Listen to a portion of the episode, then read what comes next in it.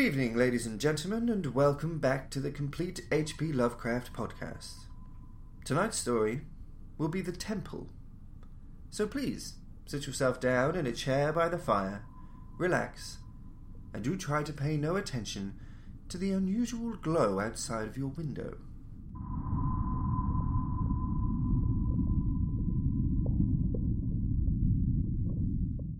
Manuscript found on the coast of Yucatan. On August 20th, 1917, I, Karl Heinrich, Graf von Altberg Ehrenstein, Lieutenant Commander in the Imperial German Navy and in charge of the submarine U 29, deposit this bottle and record in the Atlantic Ocean at a point to me unknown, but probably about north latitude 20 degrees, west longitude 35 degrees, where my ship lies disabled on the ocean floor. I do so because of my desire to set certain unusual facts before the public, a thing I shall not in all probability survive to accomplish in person, since the circumstances surrounding me are as menacing as they are extraordinary, and involve not only the hopeless crippling of the U 29, but the impairment of my iron German will in a manner most disastrous. On the afternoon of June 18th, as reported by wireless to the U 61 bound for Kiel, we torpedoed the British freighter Victory, New York to Liverpool, in north latitude 45 degrees 16 minutes, west longitude 28 degrees 34 minutes, permitting the crew to leave in boats in order to obtain a good cinema view for the Admiralty records.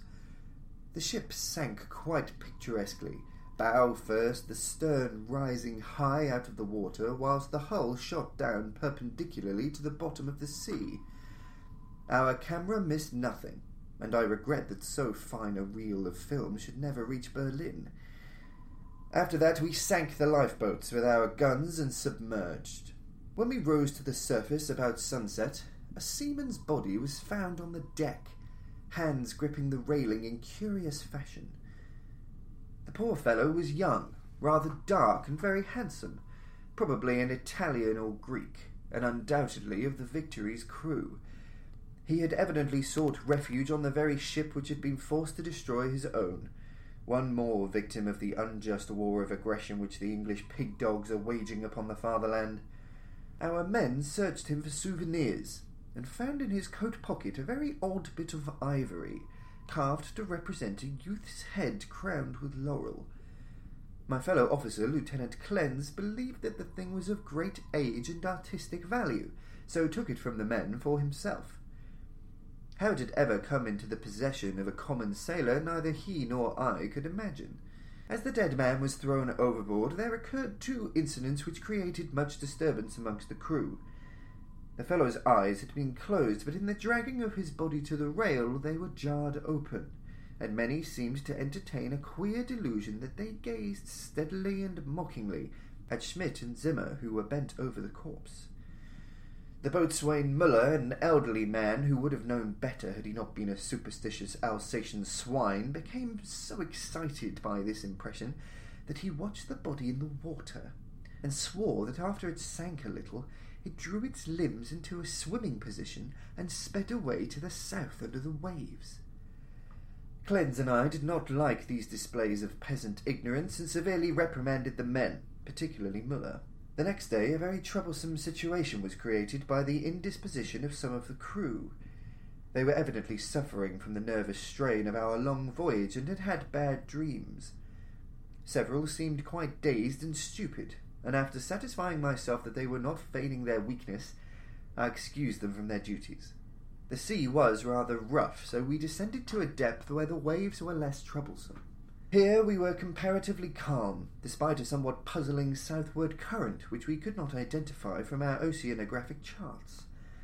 The moans of the sick men were decidedly annoying, but since they did not appear to demoralize the rest of the crew, we did not resort to extreme measures. It was our plan to remain where we were and intercept the liner Dacia, mentioned in information from agents in New York. In the early evening, we rose to the surface and found the sea less heavy. The smoke of a battleship was on the northern horizon, but our distance and ability to submerge made us safe. What worried us more was the talk of boatswain Muller, which grew wilder as night came on.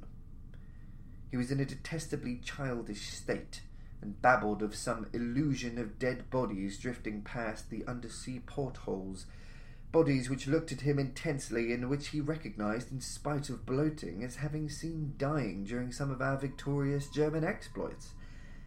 And he said that the young man we had found and tossed overboard was their leader. This was very gruesome and abnormal, so we confined Muller in irons and had him soundly whipped. The men were not pleased at his punishment, but discipline was necessary. We also denied the request of a delegation headed by Seaman Ziller that the curious carved ivory head be cast into the sea. On June 20th, Seaman Bohm and Schmidt, who had been ill the day before, became violently insane. I regretted that no physician was included in our complement of officers, since German lives are precious.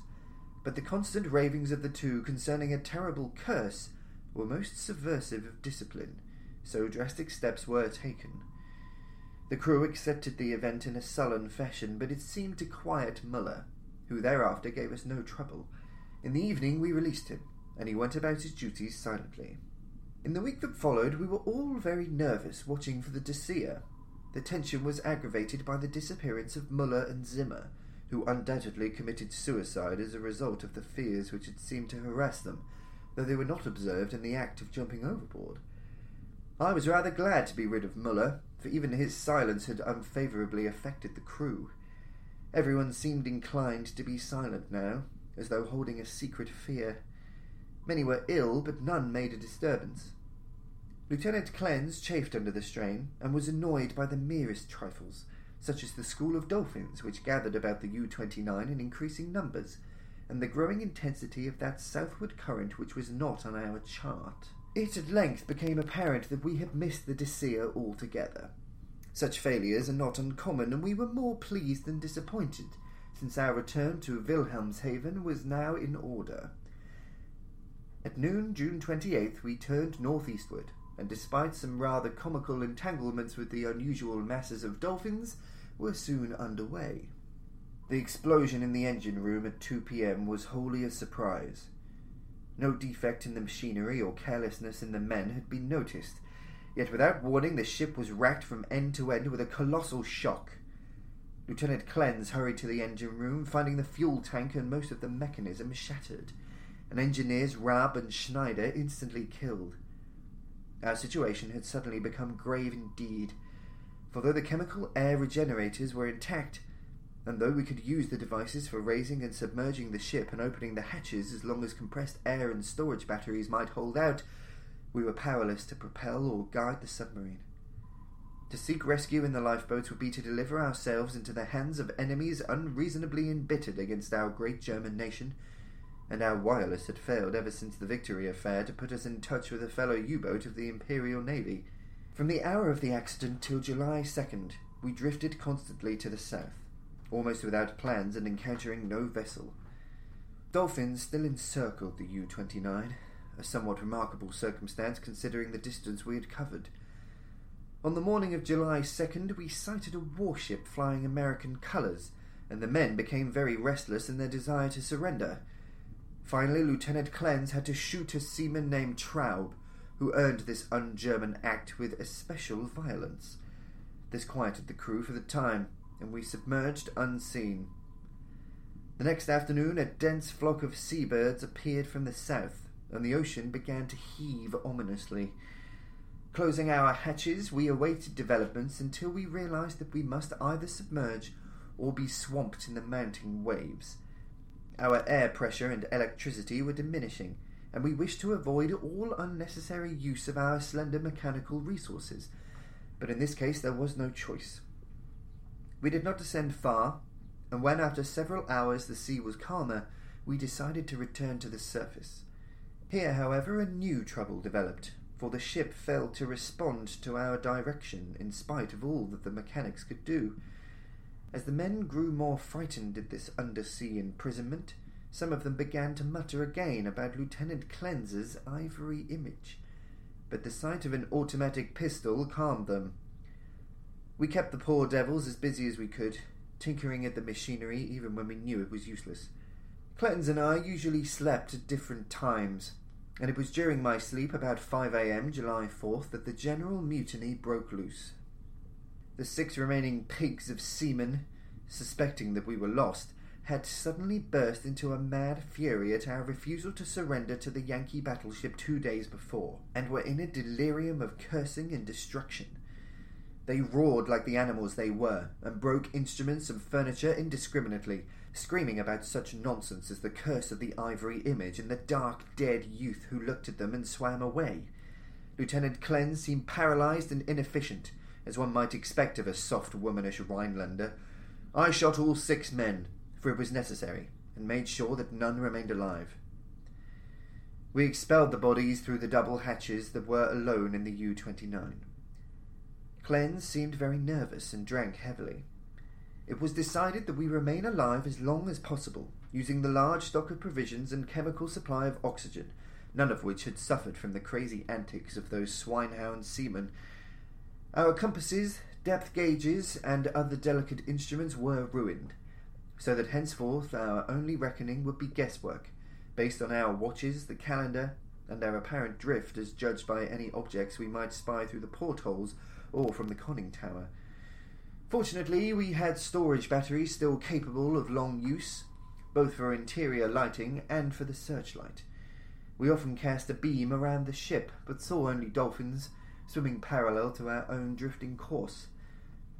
I was scientifically interested in those dolphins, for though the ordinary Delphinus delphis is a cetacean mammal, unable to subsist without air, I watched one of the swimmers closely for two hours and did not see him alter his submerged condition.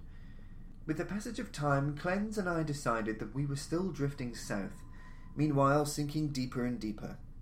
We noted the marine fauna and flora, and read much on the subject in the books I had carried with me for spare moments. I could not help observing, however, the inferior scientific knowledge of my companion. His mind was not Prussian, but given to imaginings and speculations which have no value.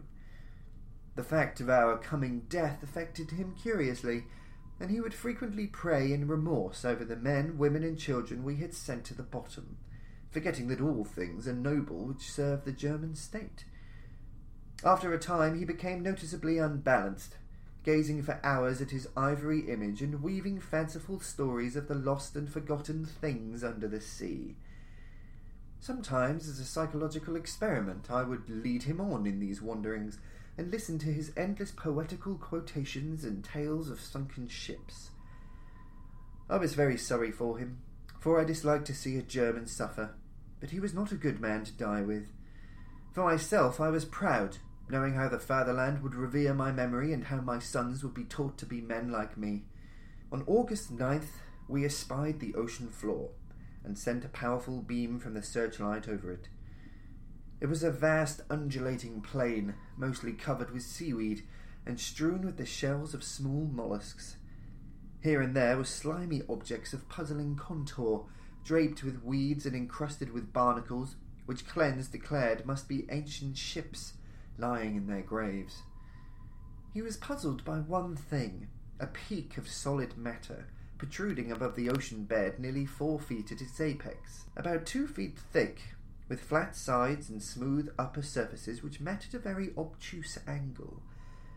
I called the peak a bit of outcropping rock, but Klenze thought he saw carvings on it. After a while he began to shudder, and turned away from the scene as if frightened yet could give no explanation save that he was overcome with the vastness, darkness, remoteness, antiquity, and mystery of the oceanic abysses.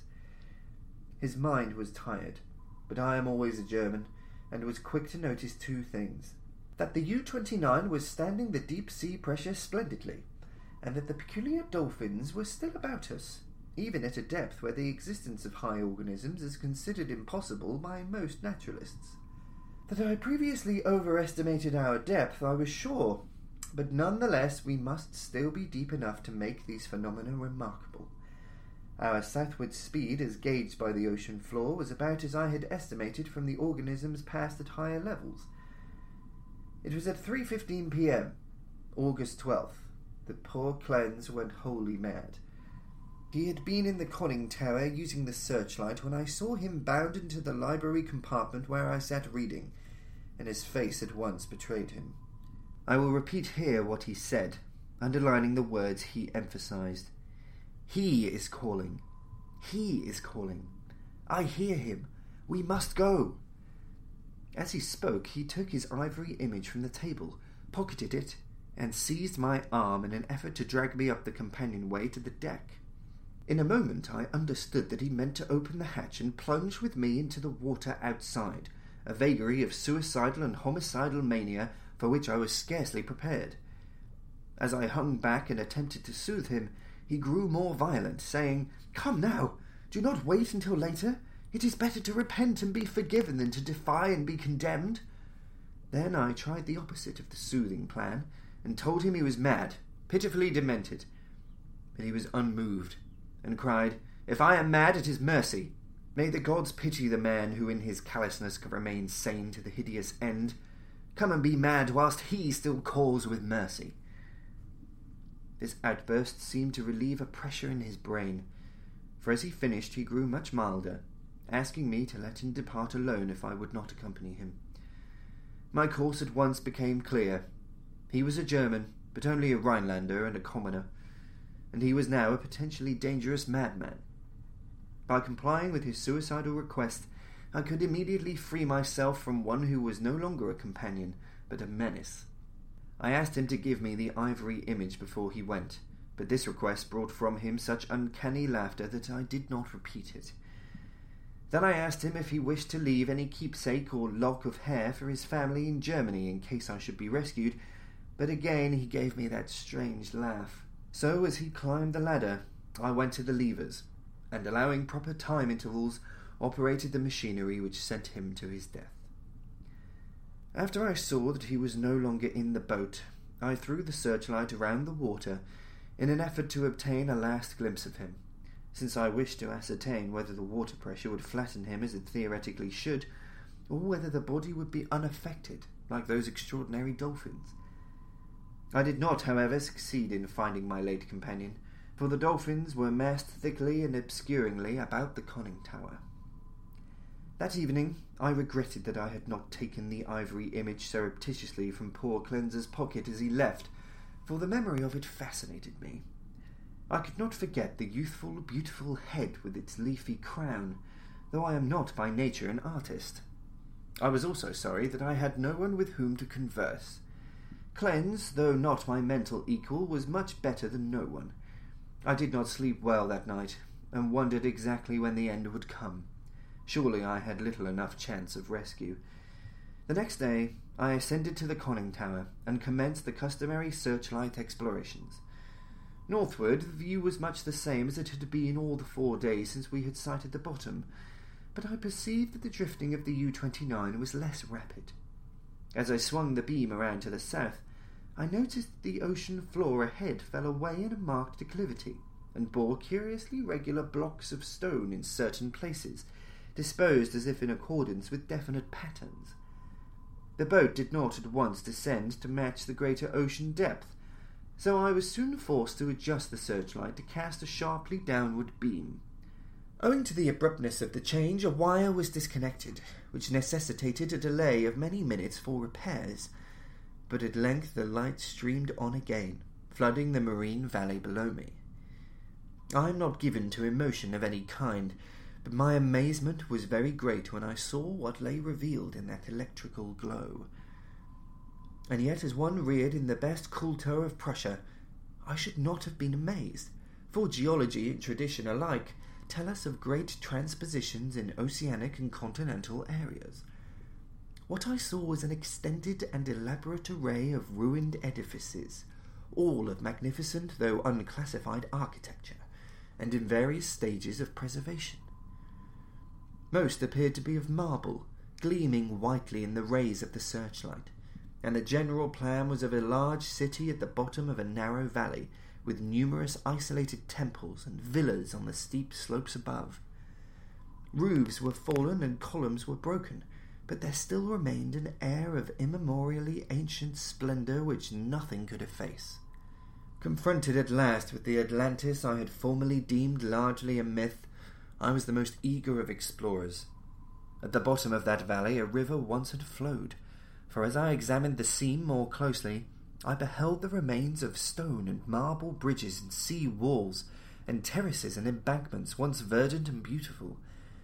In my enthusiasm, I became nearly as idiotic and sentimental as poor Klenze, and was very tardy in noticing that the southward current had ceased at last, allowing the U 29 to settle slowly down upon the sunken city as an aeroplane settles upon a town of the upper earth. I was slow, too, in realizing that the school of unusual dolphins had vanished. In about two hours, the boat rested in a paved plaza close to the rocky wall of the valley. On one side, I could view the entire city as it sloped from the plaza down to the old riverbank. On the other side, in startling proximity, I was confronted by the richly ornate and perfectly preserved facade of a great building, evidently a temple, hollowed from the solid rock. Of the original workmanship of this titanic thing, I can only make conjectures. The facade, of immense magnitude, apparently covers a continuous hollow recess, for its windows are many and widely distributed. In the centre yawns a great open door, reached by an impressive flight of steps, and surrounded by exquisite carvings like the figures of bacchanals in relief. Foremost of all are the great columns and frieze, both decorated with sculptures of inexpressible beauty, obviously portraying idealized pastoral scenes and processions of priests and priestesses bearing strange ceremonial devices in adoration of a radiant god. The art is of the most phenomenal perfection, largely Hellenic in idea, yet strangely individual.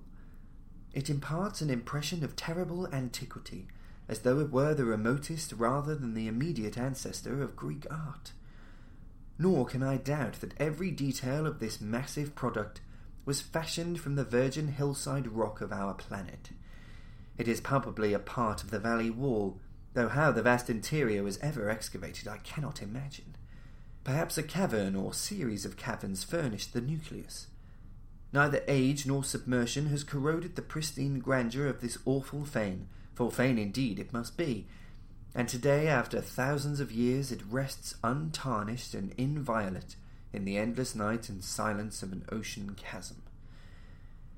I cannot reckon the number of hours I spent in gazing at the sunken city with its buildings, arches, statues, and bridges, and the colossal temple with its beauty and mystery.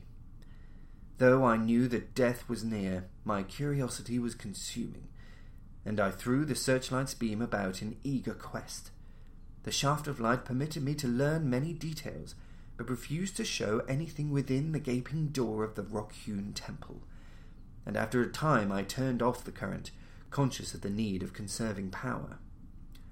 The rays were now perceptibly dimmer than they had been during the weeks of drifting, and as if sharpened by the coming deprivation of light, my desire to explore the watery secrets grew.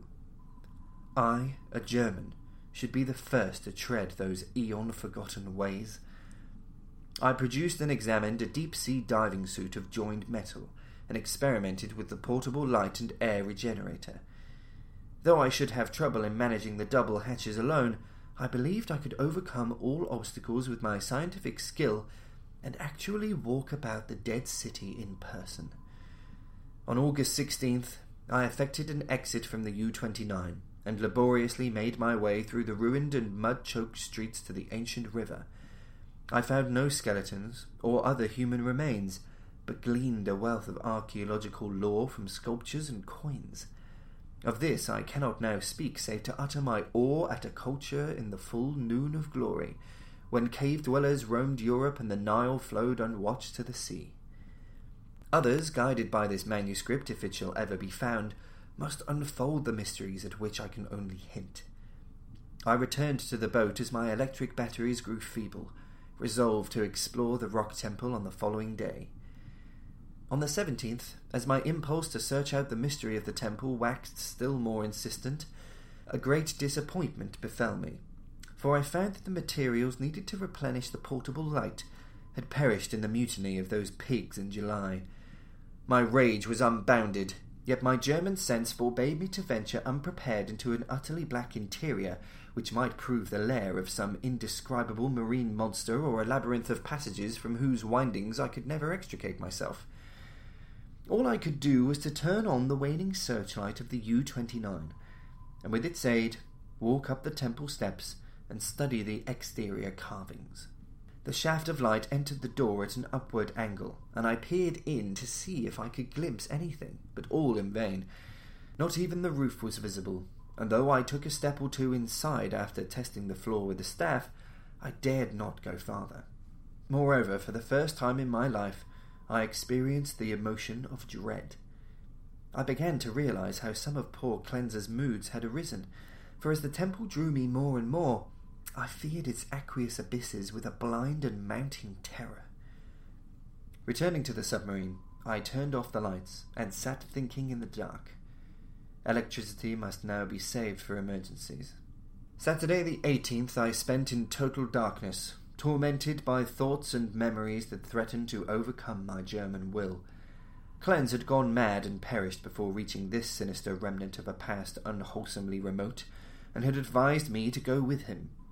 Was indeed fate preserving my reason only to draw me irresistibly to an end more horrible and unthinkable than any man has dreamed of? Clearly my nerves were sorely taxed, and I must cast off these impressions of weaker men. I could not sleep Saturday night and turned on the lights regardless of the future.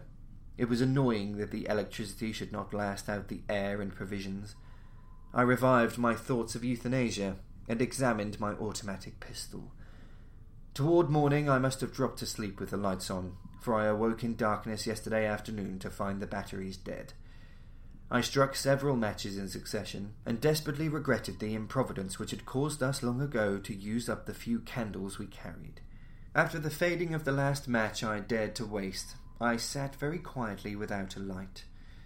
As I considered the inevitable end, my mind ran over preceding events, and developed a hitherto dormant impression which would have caused a weaker and more superstitious man to shudder.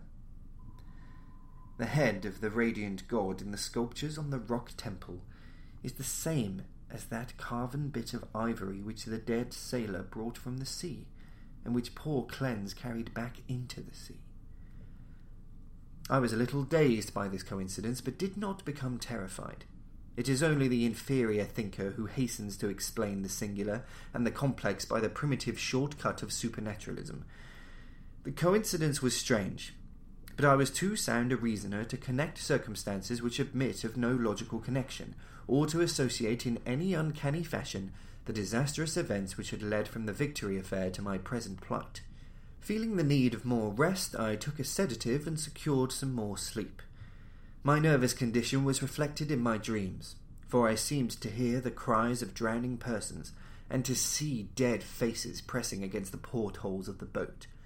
And among the dead faces was the living, mocking face of the youth with the ivory image. I must be careful how I record my awakening today, for I am unstrung, and much hallucination is necessarily mixed with fact. Psychologically, my case is most interesting, and I regret that I cannot be observed scientifically by a competent German authority. Upon opening my eyes, my first sensation was an overmastering desire to visit the rock temple, a desire which grew every instant, yet which I automatically sought to resist through some emotion of fear which operated in the reverse direction. Next, there came to me the impression of light, amidst the darkness of dead batteries and I seemed to see a sort of phosphorescent glow in the water through the porthole which opened toward the temple.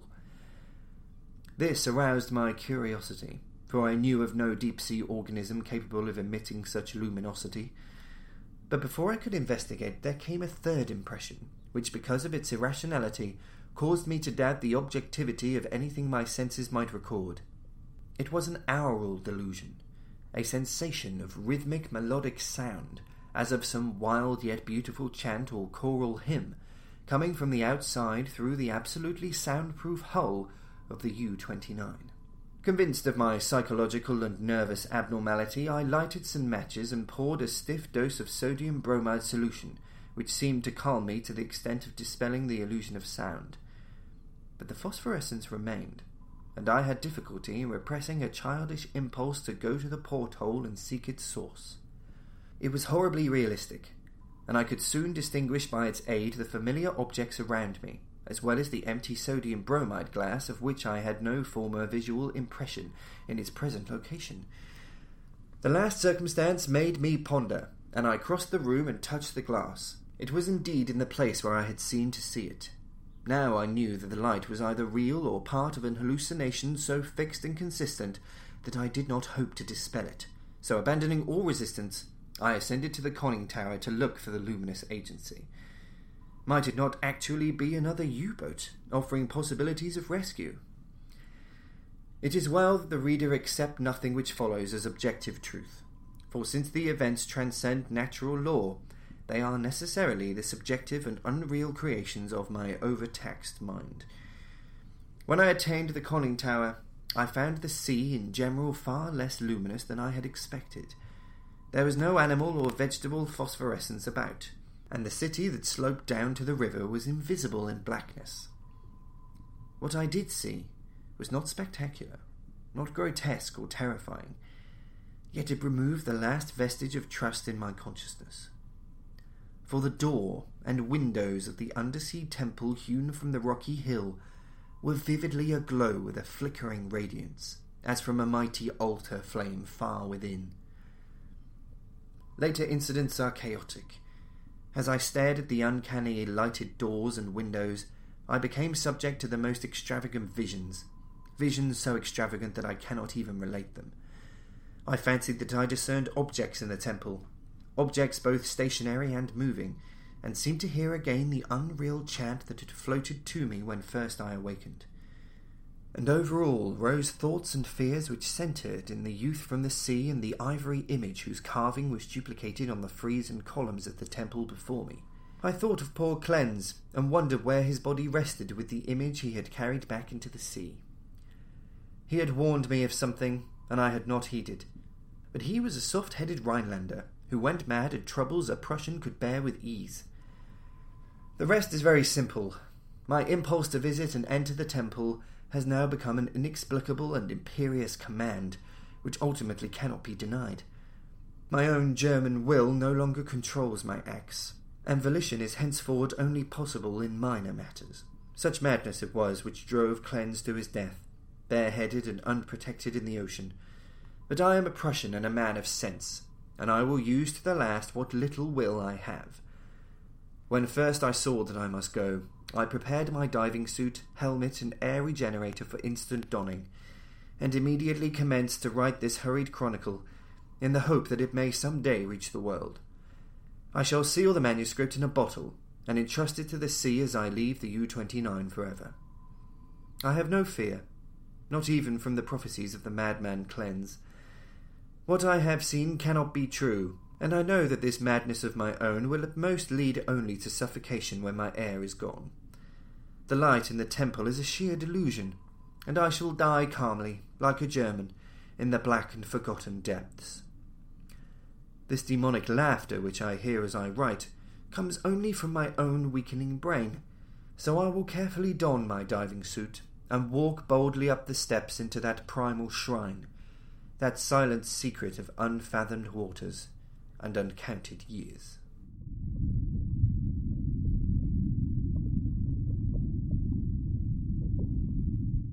That, ladies and gentlemen, brings us to the end of tonight's podcast. We hope you enjoyed it and that you certainly don't have nightmares. Do join us next time when our story will be Facts Concerning the Late Arthur Jermyn and His Family. Good evening.